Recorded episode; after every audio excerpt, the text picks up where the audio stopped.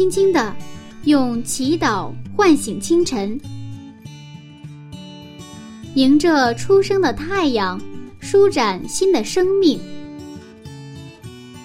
清晨的翅膀，翱翔上帝智慧的天空。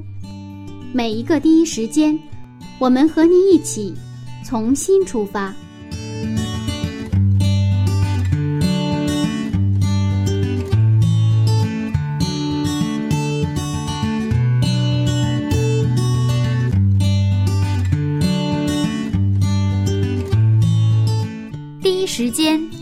上帝相遇，精彩人生从上帝开始。收音机前的听众朋友，早上好！欢迎准时收听希望之声福音广播电台，这里是清晨的翅膀灵修栏目。今天又是新的一天，我是您的新朋友，更是您的老朋友柚子。那今天呢，我们还是继续分享《创世纪》的精彩内容。在今天的社会中呢。有很多幸福的家庭，同样呢，也有很多破碎的家庭。比如说，为了争夺财产，一家人对簿公堂、反目成仇，这样的事情呀，也不少出现呢。在今天的分享中呢，我们将看到亚伯拉罕的家庭里出现了风波，到底是什么情况呢？音乐过后，让我们一起进入第四十五讲。把以实玛利赶出去。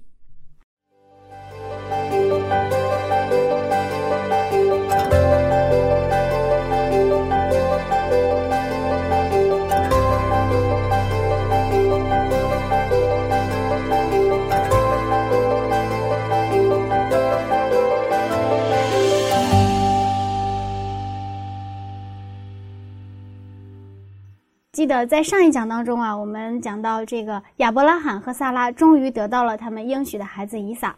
那在我们中国，比如说孩子满月或者是百天的时候啊，有这种请客吃饭的习惯。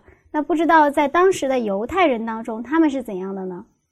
我们今天在圣经当中看到，在他们的孩子以撒就是断奶的时候，嗯，他们就是摆设宴席。那个大大的喜乐，大大的请客哈，但是在这样的一个全家非常开心的时候，发生了一个不开心的事情。嗯，那么这不开心的事情实际上是跟伊斯玛利有关。嗯，我们还是先看一个圣经章节哈，《创世纪》二十一章的第九节，《创世纪》二十一章第九节，当时。萨拉看见埃及人夏甲给亚伯拉罕所生的儿子喜笑，他为什么要嬉笑呢？是啊，你看，我们想象一下那个那个场景，他们家有个老大，嗯，就是伊斯玛里，是吧？那个时候他年龄已已经有十六七岁了，嗯，然后呢，现在这个就他们的第二个孩子，也就是以撒，那么他大概三岁断奶的，他不三三岁三岁断奶。那么他这样的一个给这个断奶，然后就是摆设宴席的时候，就这个哥哥对弟弟是一个喜笑，对吗？就取笑他。按照正常来说，呃，十六七岁的孩子，如果他有个小弟弟的话，应该是喜欢的不得了，对不对？是的，应该是做一个大哥哥，然后呢，做一个充当一个保护他。然后呵护他的一个一个英雄英雄或者是一个大哥哥来出现，但是他却现在拿一个很小很小的小弟弟来取笑。那么为什么要就是取笑呢？啊，就是这个取笑在亚伯拉罕和他的妻子莎拉看来是一个公然的侮辱。为什么？因为在很多的宾客面前，是不是哥哥对孩子这么一个一个一个对待？但是呢，这一幕呢，恰恰让谁看到了？就是那个莎拉看到了，也就是说，这个以撒的母亲莎拉看到了。所以看他他看怎么说哈？第十节，第十节就对亚伯拉罕说：“你把这使女和他儿子赶出去，因为这使女的儿子不可与我的儿子以撒一同承受产业。”亚伯拉罕因为这个儿子的缘故，现在很愁了啊，因为这两个儿子是呃，这生在不同的女人的身上，是吧？那个伊斯玛利生在夏家的身上，就是他们的仆人女仆。然后现在是这个谁是这个他的妻子了？莎拉身上生了这个以撒。那么发生这个事情，然后现在等于，呃，莎拉这个现在把这个事情已经推到一个死角上去了，是不是？要怎么样把他赶出去？嗯，把谁呀？把他的亚伯拉罕的儿子赶出去。其实，对这个撒拉来说，他不是亲生的，但是呢，对亚伯拉罕来说，他是他的骨肉啊。嗯，要把他赶出去，而且这个环境是一个大很多的宾客的面前，就来了很多的客人，而已亚伯拉罕是相当有身份的一个人，在当时很受人尊重、德高望重的一个人。那么现在他的妻子发飙了。你把他赶出去，呃，看我们看亚伯拉罕怎么说哈，上帝看怎么说，十二节哈，十二节，上帝对亚伯拉罕说：“你不必为这童子和你的使女忧愁，凡撒拉对你说的话，你都该听从，因为从以撒生的才要称为你的后裔。”其实读到这里，我觉得，啊，我们很多的弟兄姐妹啊，都不是很明白，嗯，因为从这里面看的话，我们觉得。萨拉是不是很残忍呢？不仅萨拉残忍，上帝允许。对对，这个时候上帝他也出面了，上帝也是同意的。是，是我们经常说上帝是爱世人，他怎么他有点偏爱？看起来他爱这个伊莎，不爱这个老大哈，伊斯玛利老大。呃，而且在这种将军的时候，嗯，杀了将军，萨拉去这个较真儿的时候，那么上帝呢，就是。他举手给谁举手？不是给亚伯兰举手，而是给撒拉举手，对吧？嗯，这个其实我们按照我们从人的角度去读的话，从道德层面去读的话，这个是非常容易让我们误解上帝品格的部分。其实，在我们的实际生活当中，我们也常常遇到这种情况，呃，无论是家庭，还是在社会，还是在教会里边，当我们真的是你活在这里当中，按上帝的话去做的时候，其实。可能在人看来，有时候是不近人情，然后呢，也是这个好像看起来是没有爱。但是我们回到圣经的时候，我们真正去圣经去理解上帝为什么这么去做的时候，我们其实以后在我们的生活当中，我们就没有那么多纠结，我们就能够去坚持原则。不仅要坚持原则，我们能够还有一个就是体恤那些啊那些软弱的人。啊，我们看他为什么会这个样子啊？一个上帝表示同意，那么这种情况下，他是不是像我们考虑的那样？因为考虑的这个产业的问题，因为这个作为子女，他亚伯拉罕是一个大富翁啊。那么当时他管一家家口啊，是包括他有一千人呢，士兵就有几百人，呃，那个牛羊成群。那么说，现在这个两个儿子将来涉及到一个一个财产的遗产的问题，是不是因为这个，就是尽早就把这个祸患给什么啊拿掉？那么我们的遗产呢，全部交给谁啊？交给这个伊莎，是不是这个样子？那么实际上，在这个情景呢，对夏家和以斯玛利来说，它是一个不是好消息。我们常常对我们来说好消息，对别人不一定是好消息。因为本来夏甲是他是一个身份很低贱的，是吧？他是一个埃及的奴隶。那么后来他现在给这个祖母不能生孩子，结果他替祖母生了一个孩子之后，他就的身份就发生了改变。呃，他原来如果莎拉不能生的话，那么他的儿子顺理成章的成为亚伯拉罕的什么？就是他的继承人，是不是？亚伯拉罕的一切的财产，一切的名分。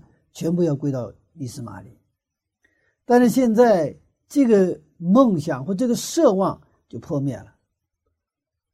所以说，无论是夏家还是伊斯玛里来说，特别是夏夏家的角度来说，这个是非常非常心里下不去的，非常闹心的。但是他还不能去公然的去取笑。但是伊斯玛里的话不太懂事嘛，十六七岁是不是？他大人装一装，夏家可以装一装，但是伊斯玛里他不会装啊。他把这个情绪呢，直接把它发泄到那个他的弟弟身上，所以是我们刚才看到的一幕，就是在这个公开场合，在很多的宾客的面前，他对他的这个弟弟就是啊取笑啊。那么实际上，这个莎拉看到了，其实他们就是一个站在一个非常对立的一个一个立场了，是吧？他受不了，所以他对亚伯兰说：“你把这个侍女和儿子赶出去。”而且这个儿子跟我的儿子不能一头承受产业，所以表面上就是为了一个财产一场的财产的争夺战。我们在啊香港啊，还有这个其他国家的这个电影当中，也有看到很多的电影是写什么，就是在法庭上的那种电影，是吧？法庭上的电影都是为了争夺什么？争夺财产，争夺遗产，然后这个整个就变成一个故事，就变成电影或电视连续剧，是不是？那么，在这个争夺遗产的这种啊故事当中，又出现了什么私生子啊，什么以前隐藏的一些故事就给露出来，是不是？都露出来了。这样的话，就 吸引这个这个观众呢，能够继续看下去。那我们今天这个故事实际上是，啊，我们表面看起来是一个财产的争夺战，那实际上应该不是这样的一个情况。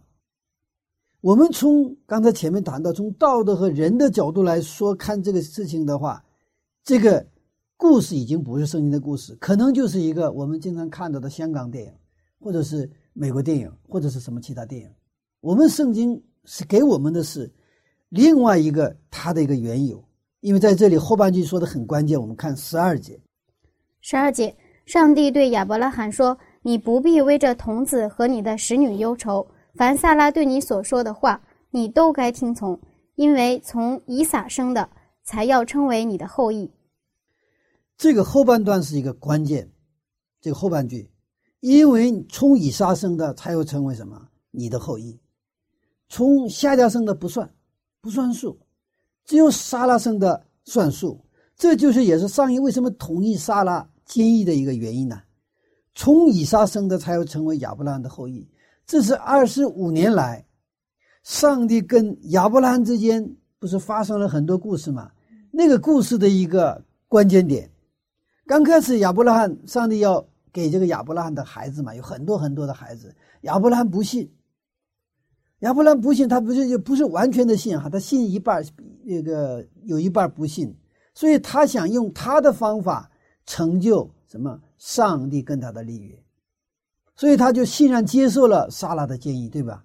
就是按照当时的风俗的话，女仆就说我们用今天的话说叫借腹生子是可以的啊。生孩子的时候，他可以就在这个祖母，也就是他的这个原配的，在他他的腿的上边要生孩子的话，这个孩子就是生完了就是归谁呀？归这个祖母跟这个就是他的原配的妻子。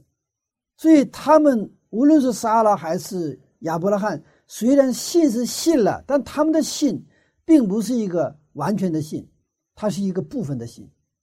我们的信心是有层次的，我们信上帝，它不是一步到位的。我们的信是从部分的信到不断的成长、成长、成长，到最后是完全的信。所以说，第一次约翰福音这个呃这个创世纪十五章，就是上帝跟亚伯拉立约之后。那么我们看到十六章就是用夏家来生孩子嘛，是不是？那么上帝知道他的信心，虽然他的信心是不完全的那样的信心，上帝依然来找他，然后通过上帝对他的信任，然后不断的启发，去啊去培养亚伯拉罕和撒拉对上帝的信心。用人的方法生下的孩子不算，上帝不算。上帝并不是不尊重这个生命，这是两个层次的一个一概念。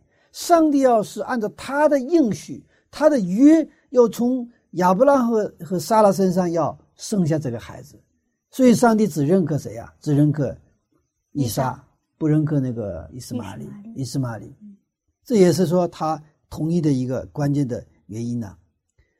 那么，上帝否定了那个接父生子，那么后来呢？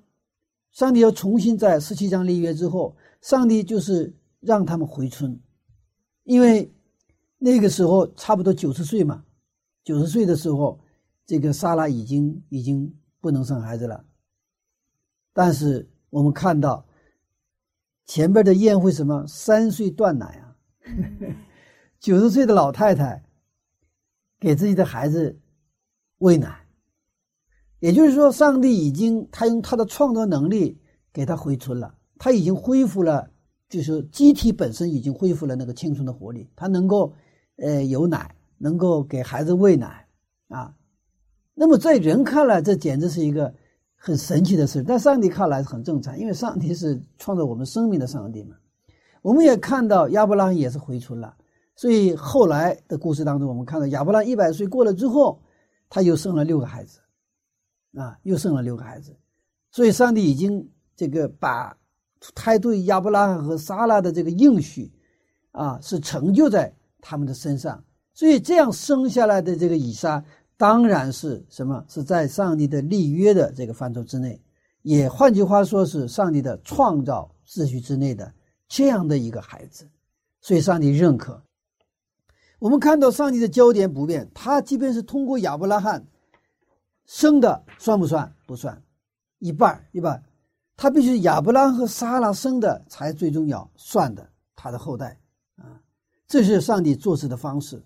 我们的上帝是立约的上帝，也是守约的上帝。那么他同时也让你守约。如果所产生的结果是这个约的范围之外的话，上帝是不算数的。我们在马太福音也看到这个婚宴的礼服是吧？那个在婚宴上，有些是穿礼服来的，是吧？有些是没有穿礼服过来。那么没有穿礼服过来的话，这个主人就把他全部撵到外边。就是说，上帝他定规矩、立规矩，他自己守规矩，他也是。也是命令我们也守规矩，他不是说只是让我们守规，他自己也守规矩。这样说，两个两方都在守规矩的时候，都在一个什么，在一个关系的里边，也就是说，礼约的关系的里边。那个婚宴上的那个礼服也是一样，他已经事先规定好，定个游戏规则，参加婚宴要穿礼服，是不是？然后呢，你参加婚宴，那么我不参加礼服，是不是？完了，我可能强词夺理。上帝啊，你不是爱爱人的吗？为什么不让我这个不穿礼服就进来？我们不是提前说好了定个规矩吗？今天到这里来的就是立什么啊这样的一个穿礼服的规矩。那么你现在不守规矩，对不起，你可以在这个宴会场的外边你可以待在里边你进不来。我们上帝在创造天地万物的时候。他是按照他的创造力、他的游戏规则去立定了这个啊整个的宇宙万物。用我们实际上新约的话叫律法。那么律法它不仅仅适用于上帝，也适用于我们，因为它也是维护啊维持这个创造的整个秩序的一个最基本的一个要素哈啊。所以上帝的行动呢是有章可循的，是有秩序的。上帝不是混乱的、神秘的，或者是。我们无法猜不透，因为上帝随心所欲，上帝是按照约束行事，是在律法的范畴里行动的。所以说，不是经章经上记着说不算数，到最后审判的时候，上帝的标准也是经上记着说，这样我们就有一个可靠的、稳定的一个保障，因为有章可循。当我信上帝刚开始的时候，我是很模糊的。后来，啊，有一阵子我也是非常的这个，就非常有热情。但是常常是把握不好，就是到底上帝在我身上旨意是什么？上帝在这个生这个事情上，到底上帝的计划是什么？我们常常搞不懂。后来经历很多很多，在这个这种信仰里的生活之后。我慢慢就摸到了一个东西，摸到了好像摸了脉一样。以前是根本不摸不摸脉嘛，摸到一个什么脉呢？啊，原来上帝他是有章可循的，他是按照经上记着说去行动。所以说，我们按照这个去啊卖去，我们去去摸的话，就能摸到上帝的真正的旨意是什么，不是按照我们的意思。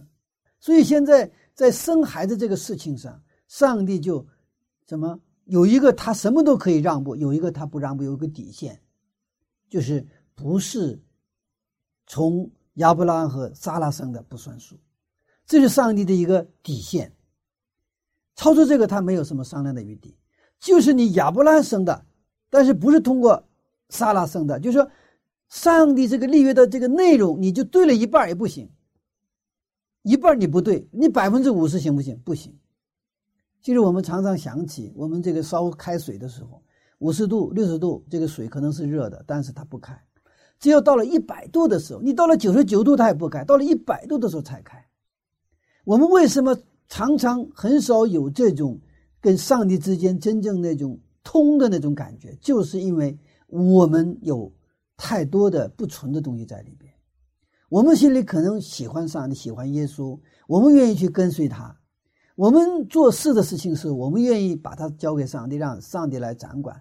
但是我们身上有，我们有太多的污秽的东西。有的时候我们可能通过悔改把污秽的东西拿下去了，但是我们身上还有我们自己都不知道的那种那种污秽的东西，是吧？我们知道那个彼得，彼得确实是很非常啊，这个爱耶稣，他也是认耶稣为什么是基督，对吧？那么他这个信心那个时候还没有成长到一个一个圆满的程度，所以后来到十字架的时候，在耶稣被抓了之后，就要上十字架之前，彼得否定了耶稣三次，他背叛了耶稣。但是这个是彼得，就是但是他也是根本不知道的一个一个部分，他自己都不知道。他事先如果知道的话，他不会这么去做，他根本不知道。等到那个鸡叫了之后，他想起了耶稣事先跟他说好的话，他才知道一个，就是通电了。哇，我自己都不知道自己，但是耶稣他知道我。其实我们信耶稣的人很幸运，我们也常常说耶稣真好。为什么？因为他比我们还知道我们，他知道我们的长处、我们的潜力，他知道我们的优点。我们的耶稣呢，也知道我们的弱点，我们的罪恶的想法，我们的嫉妒，我们那种各种各样的心中的那种恶念，我们上帝都知道。但是好消息是什么？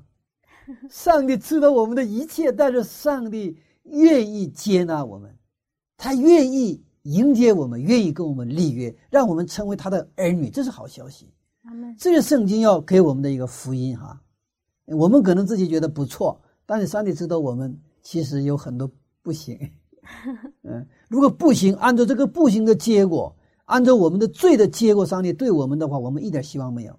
但是上帝他替我们成了罪，在十字架上，他替我们亲自成为了罪，就是打开了一个通道，让我们能够回到他那里去。我们的上帝也知道亚伯拉罕，他知道撒拉，所以。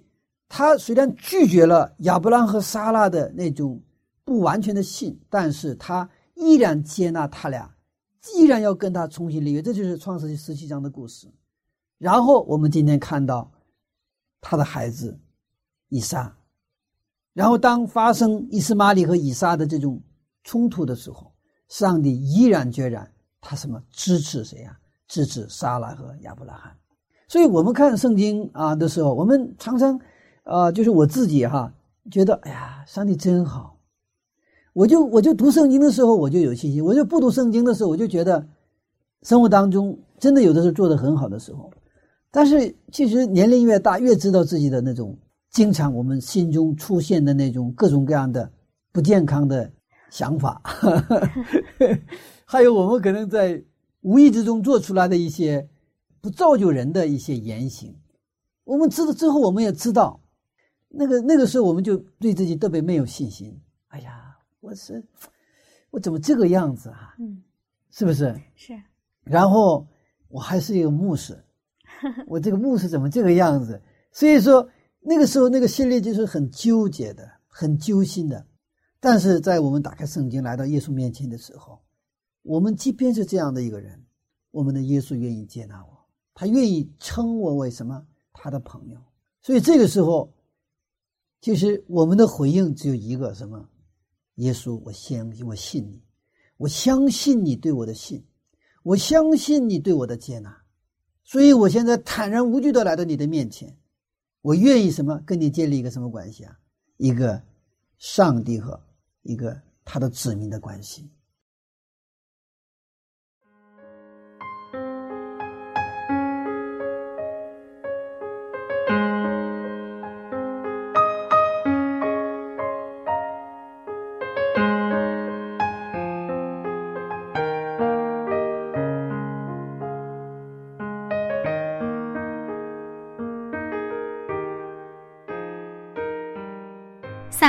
要把以实玛利赶出去，看起来的确很残忍。如果不从圣经的角度出发，还真的容易误解上帝。上帝是立约的上帝，如果我们不守约，将会带来很痛苦的结果。但是，上帝了解我们，还是愿意接纳我们。感谢上帝的恩典。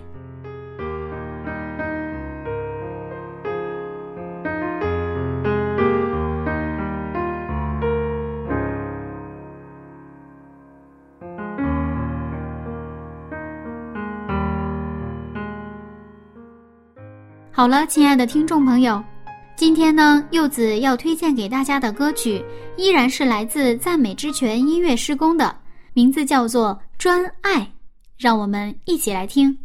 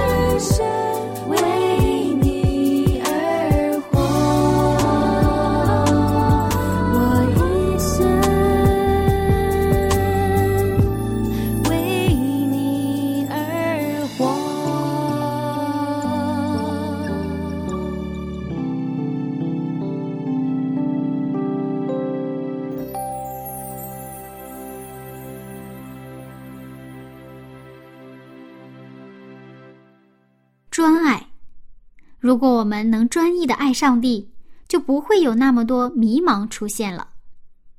好了，让我们继续看看下面的故事吧。所以你看，我们这个故事，刚才这个故事，从人的道德的层面去理解的话，我们就非常去误解上帝。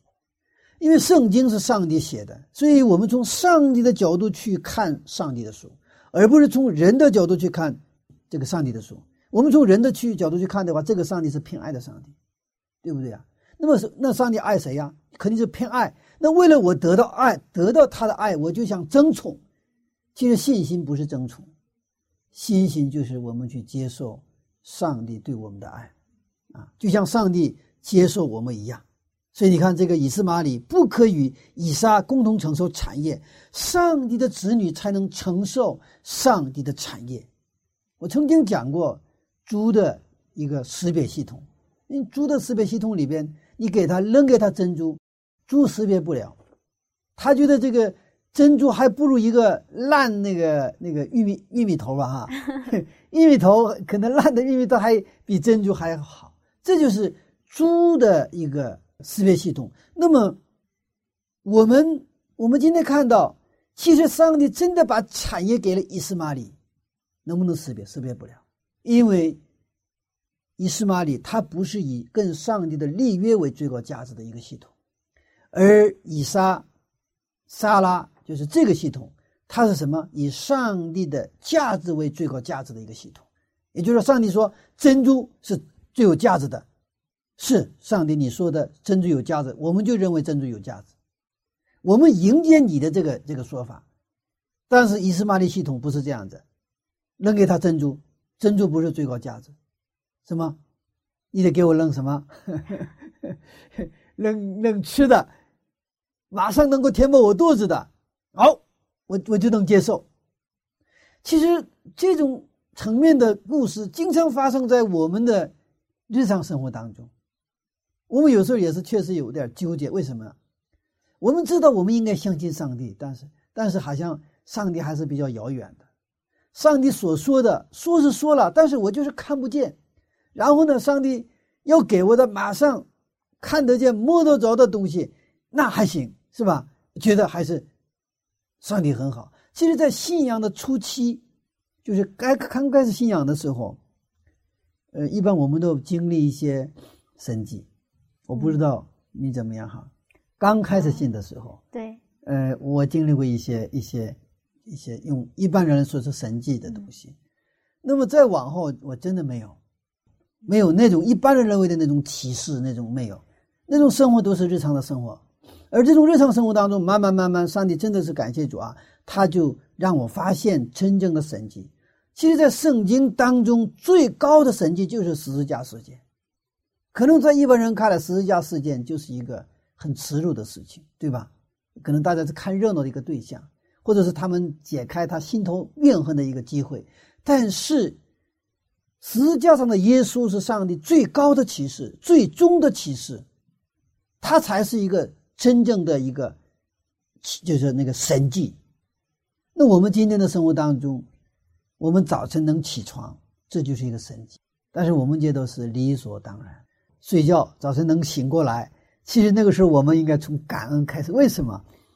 我昨天晚上睡过去了，也有可能起不来哈，但是我起来了，而且我的心脏还在跳动，我还能够呼吸，我还能够看见，我还能够说话，我还能行动，这一切都是上帝给我的恩典和，其实是我的生命当中的一个神迹启示啊。所以我们今天看到了两个系统，就是以斯玛利的系统和以撒的这个系统。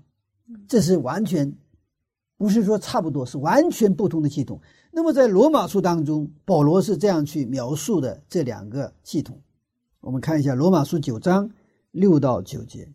罗马书九章六到九节，这不是说上帝的话落空了，因为从以色列生的不都是以色列人，也不因为是亚伯拉罕的后裔就都做他的儿女，唯独从以撒生的才要称为你的后裔。这就是说。肉身所生的儿女不是上帝的儿女，唯独那应许的儿女才算是后裔。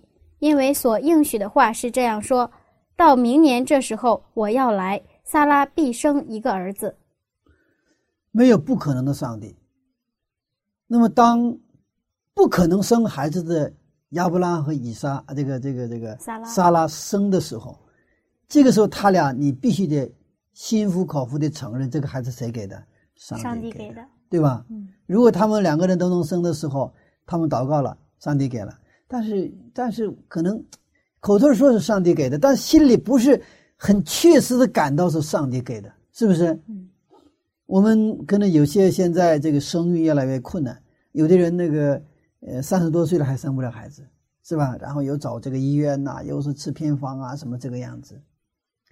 我认识的，我有一个啊、一个非常好的祖年的朋友哈，他的弟弟，他们俩非常相爱，什么都好，但是结了婚之后十年，就是要不了孩子。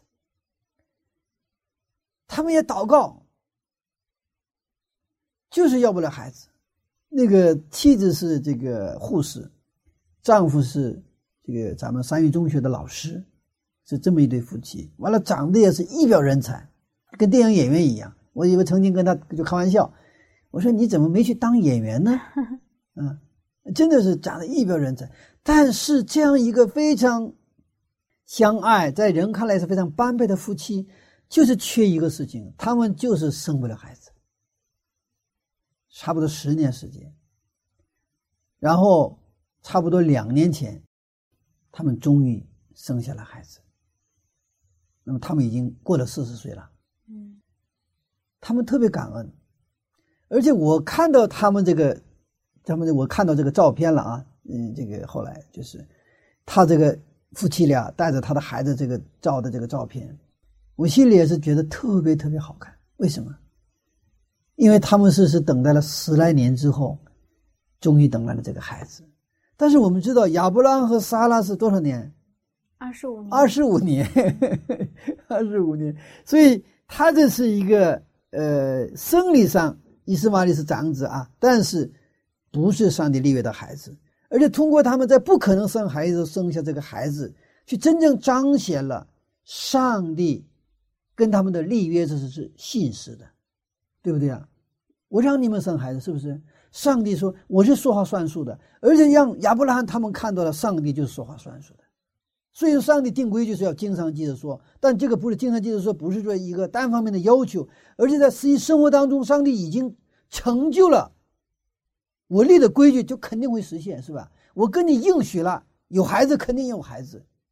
亚伯拉罕的信心，撒拉的信心成长了，对上帝的信心从原来是比较片面的，现在呢越来越什么啊、越来越完全啊。我们继续看加拉加拉太书的四章二十二节的这个描述哈。加拉太书四章二十二节到二十六节，因为律法上记着亚伯拉罕有两个儿子，一个是使女生的，一个是自主之妇人生的。然而那使女所生的是按着血气生的，那自主之妇人所生的是凭着应许生的。这都是比方。那两个妇人就是两约，一约是出于西乃山，生子为奴，乃是下甲。这下甲二字是指着阿拉伯的西乃山。与现在的耶路撒冷同类，因耶路撒冷和他的儿女都是为奴的，但那在上的耶路撒冷是自主的，他是我们的母。嗯，这加勒太书的话，就是它等于是说的两约嘛。那谈到旧约和新约，那么旧约的代表在西奈山，新约是这个耶路撒冷，是这样的去有一个一个一个一个比类啊。那么那么在旧约当中，它是靠着什么血气是吧？新约当中是靠着什么？靠着这个对应许的一个信心。当然，这是一个呃加拉太书一个从神学的角度呀，它第一进一步提升了这个世界啊，这个世界。所以，上帝在在跟我们的关系当中，实际上他是这个按照这种啊，真正是一个来自于啊他的一个整个救助计划的一个运作方式来去执行，他要去执行的。如果说不是按照这个约，不是按照这个上帝跟人啊所立的这个约生的孩子，这个不算。而这个约呢，必须还需要我们人这方面的一个自主的一个选择。所以这本书是它是一个什么自主之夫人生的，对吧？嗯，自主之夫人生的，是需要我们这方面的甘心乐意的去顺服，我们甘心乐意的去回应上帝对我们的这种呼召和上帝给我们的立约。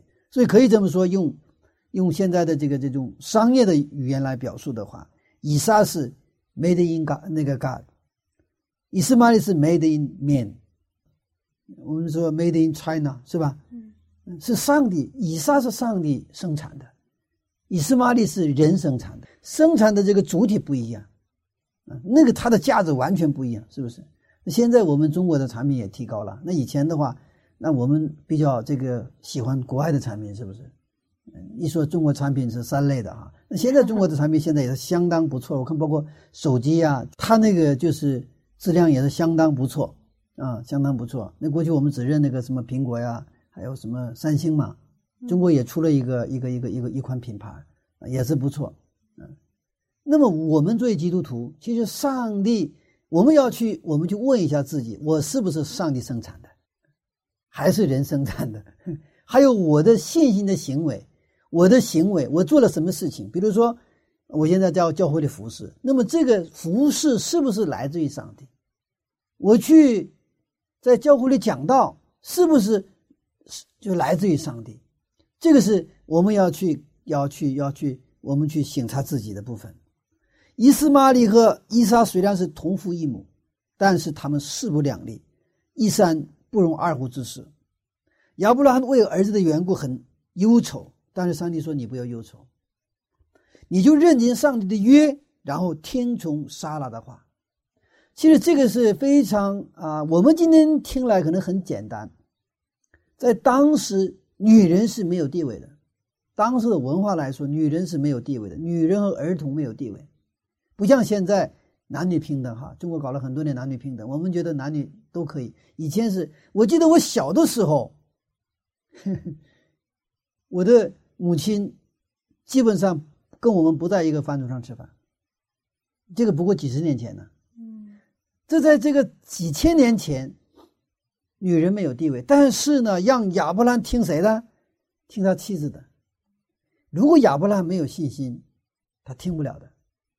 而且我们另一方面也看到，上帝真的是尊重每一个人，他不管是男人、女人，还是大人、小孩。而且我们在利未记啊，在摩西五经当中，经常看到上帝特别去关照那些孤儿寡母，特别重视孤儿寡母。我们真的，其实我们如果理解了当时的文化，我们真知道我们的上帝是一个怎样的一位上帝。以前我最不喜欢看《列维记》这样的这样的一个经卷，后来我读那个《列维记》啊，还有《生命记》的时候，我真的是热泪盈眶。我说我们上帝真好，真好，因为他那些律法里边那个律法的设定，其实彰显了上帝的品格嘛，是吧？他就重视哪些人。你看，包括安息日的诫命也是，他关照的不仅是你要休息，你家你家里人也要休息，你们家的那个仆婢也得休息，你们家的连动物那个小鸡儿，是吧？你们家的小驴，你们家的马牛都得休息。这是我们上帝的一个一个品格呀，啊！所以在人看来，莎拉是一个我们可能就他作为母性啊的角度去说的这个话，呃，但是呢，在上帝认定的是莎拉的属灵的分辨能力。超出母性之爱的那种属灵的分辨力，所以上帝他认可了撒拉，让亚伯拉罕听谁呀？听撒拉。以斯玛利是亚伯拉罕和撒拉不信上帝的结果。伊斯玛利这个儿子是，是用人的方式、人的努力得到的结果，不是用信心得到的结果，是用人的方法得到的结果。所以他到了时候，他会成为什么？你痛苦的原因。我们生活当中也常常会遇到这个情况，有些事情啊，我们希望是能够通过祷告解决，我们希望通过能够等待，呃，然后上帝那种按上帝的方式去做，但有时候我们等不了，我们就眼看着着急，是吧？是的。然后用人的方法去解决 能不能解决？能解决，不是说上帝挡着你不急不让你能解决，但是你解决了这个事情。后来就成为你的一个痛苦的一个源头，后来的一些这个呃其他事情，你带来一个什么一个一个不好的一个一个基础，所以我们圣经说你要忍耐，你要警醒等候，你们要安静下来，在上帝面前，要等候耶和华做工。所以这个东西都不是说没有呃没有道理的。你看，你看，因为他们家也是，如果说没有以斯玛利，是吧？如果没有夏甲，我想他们家可能是比较太平。但是因为以斯玛利夏甲他们家不太平，而且后来把他们送走了嘛。杀了我不知道他什么感受哈，也许他可能痛快。你对亚伯拉罕来说，他是他是这样？他是血肉啊，把他给撵走。对于父亲来说，他还是一个一个很痛苦的。所以说，我们的生活当中也有属灵的以撒和属灵的以斯玛利。上帝他今天给我们的信息是，让我们把属灵的什么以斯玛利赶走。那在我们的生活里，什么才是属灵的以斯玛利呢？我们人的想法。可能是那个想法是你的想法，也是你爸爸妈妈的想法，也是你的同学的想法。比如说，举一个最简单的例子，要找对象，那可能你周边的人会说很多的话，是吧？呃，你的老师会说啊，找什么什么样的人？你的同学会说，哎呀，你应该找什么有房有车的人？你的爸爸妈妈说啊，你应该找一个老实的人。你周边的人都会说不同的话，那都是什么？可能都是伊斯玛利。你打开圣经，来到上帝面前，看上帝怎么说。我们愿意去听从上帝，但是呢，我们的伊斯玛利有没有？有，还不是一个，还不是一个伊斯玛利，有很多的伊斯玛利。所以说，他干扰你的一个。那么，这个伊斯玛利，你听了去做了，那以后这个伊斯玛利会成为什么？会成为一个你的。新的问题的一个问题，或者是你的可能不幸的一个原因，所以上帝那个让莎拉把那个伊斯玛利赶出去啊，他不是一个无情的一个话，那是一个真正的一个怜悯的话。那么今天在我们的生活当中，真的我们也把这些伊斯玛利赶走啊。所以我刚我常常跟青年人也说嘛，你们真的千万千万不要找不幸的人。可能不幸的人谈恋爱的时候感觉可能更好，那个 feeling 可能更好，是吧？呃，没有什么约束哈，啊，但是呢，他可能给你带来更大的一个什么，嗯，将来一个痛苦的一个来源，啊，所以我们聪明的基督徒是把房子盖在磐石上，不是盖在沙土上，是把房子盖在上帝的话语的基础上，所以我们要认真学习上帝的话语，这个是。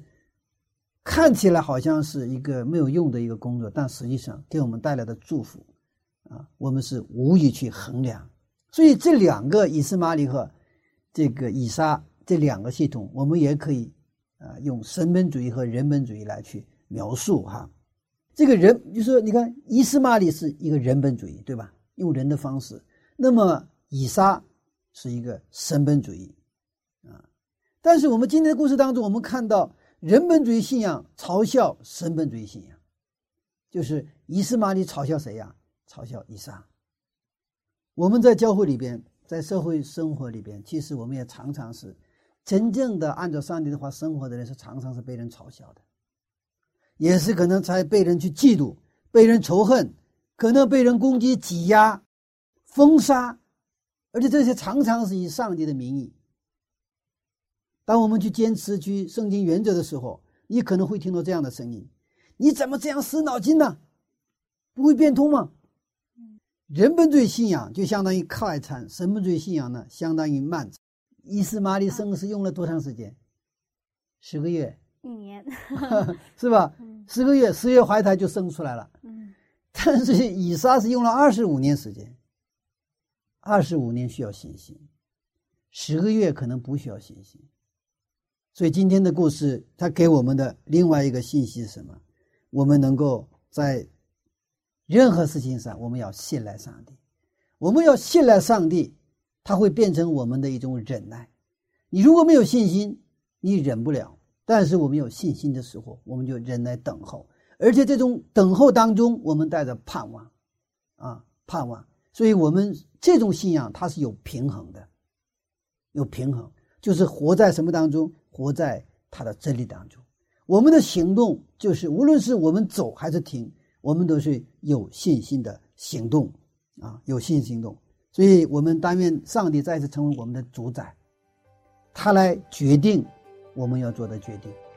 特别是在我们大的事情上，无论是我们的职业选择，还是我们的婚姻的选择，在我们人生的至关重要的事情上，我们让上帝来决定我们。这样的时候，我们就能够有我们上帝给我们的那个以上。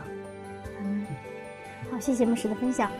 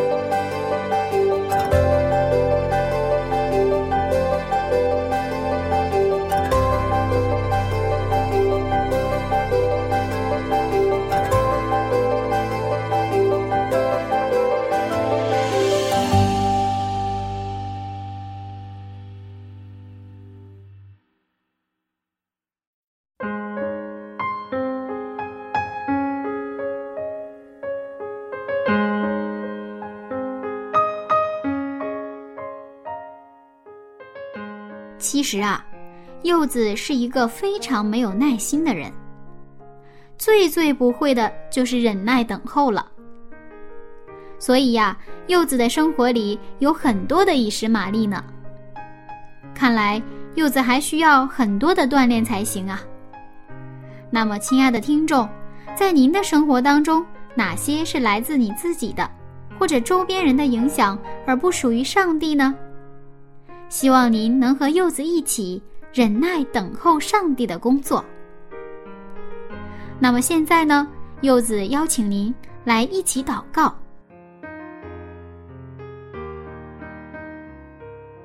亲爱的上帝，我们都是急躁的人，因为我们看不见你，摸不到你，我们不会等待你。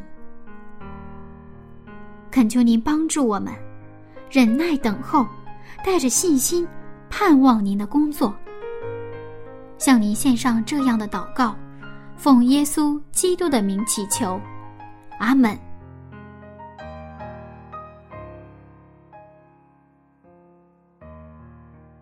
好了，亲爱的听众朋友，今天的分享就到这里了，感谢您的收听。看来柚子的等候要先从等待下一次与您见面开始了。好了，那我们就忍耐等候下一次见面喽，拜拜。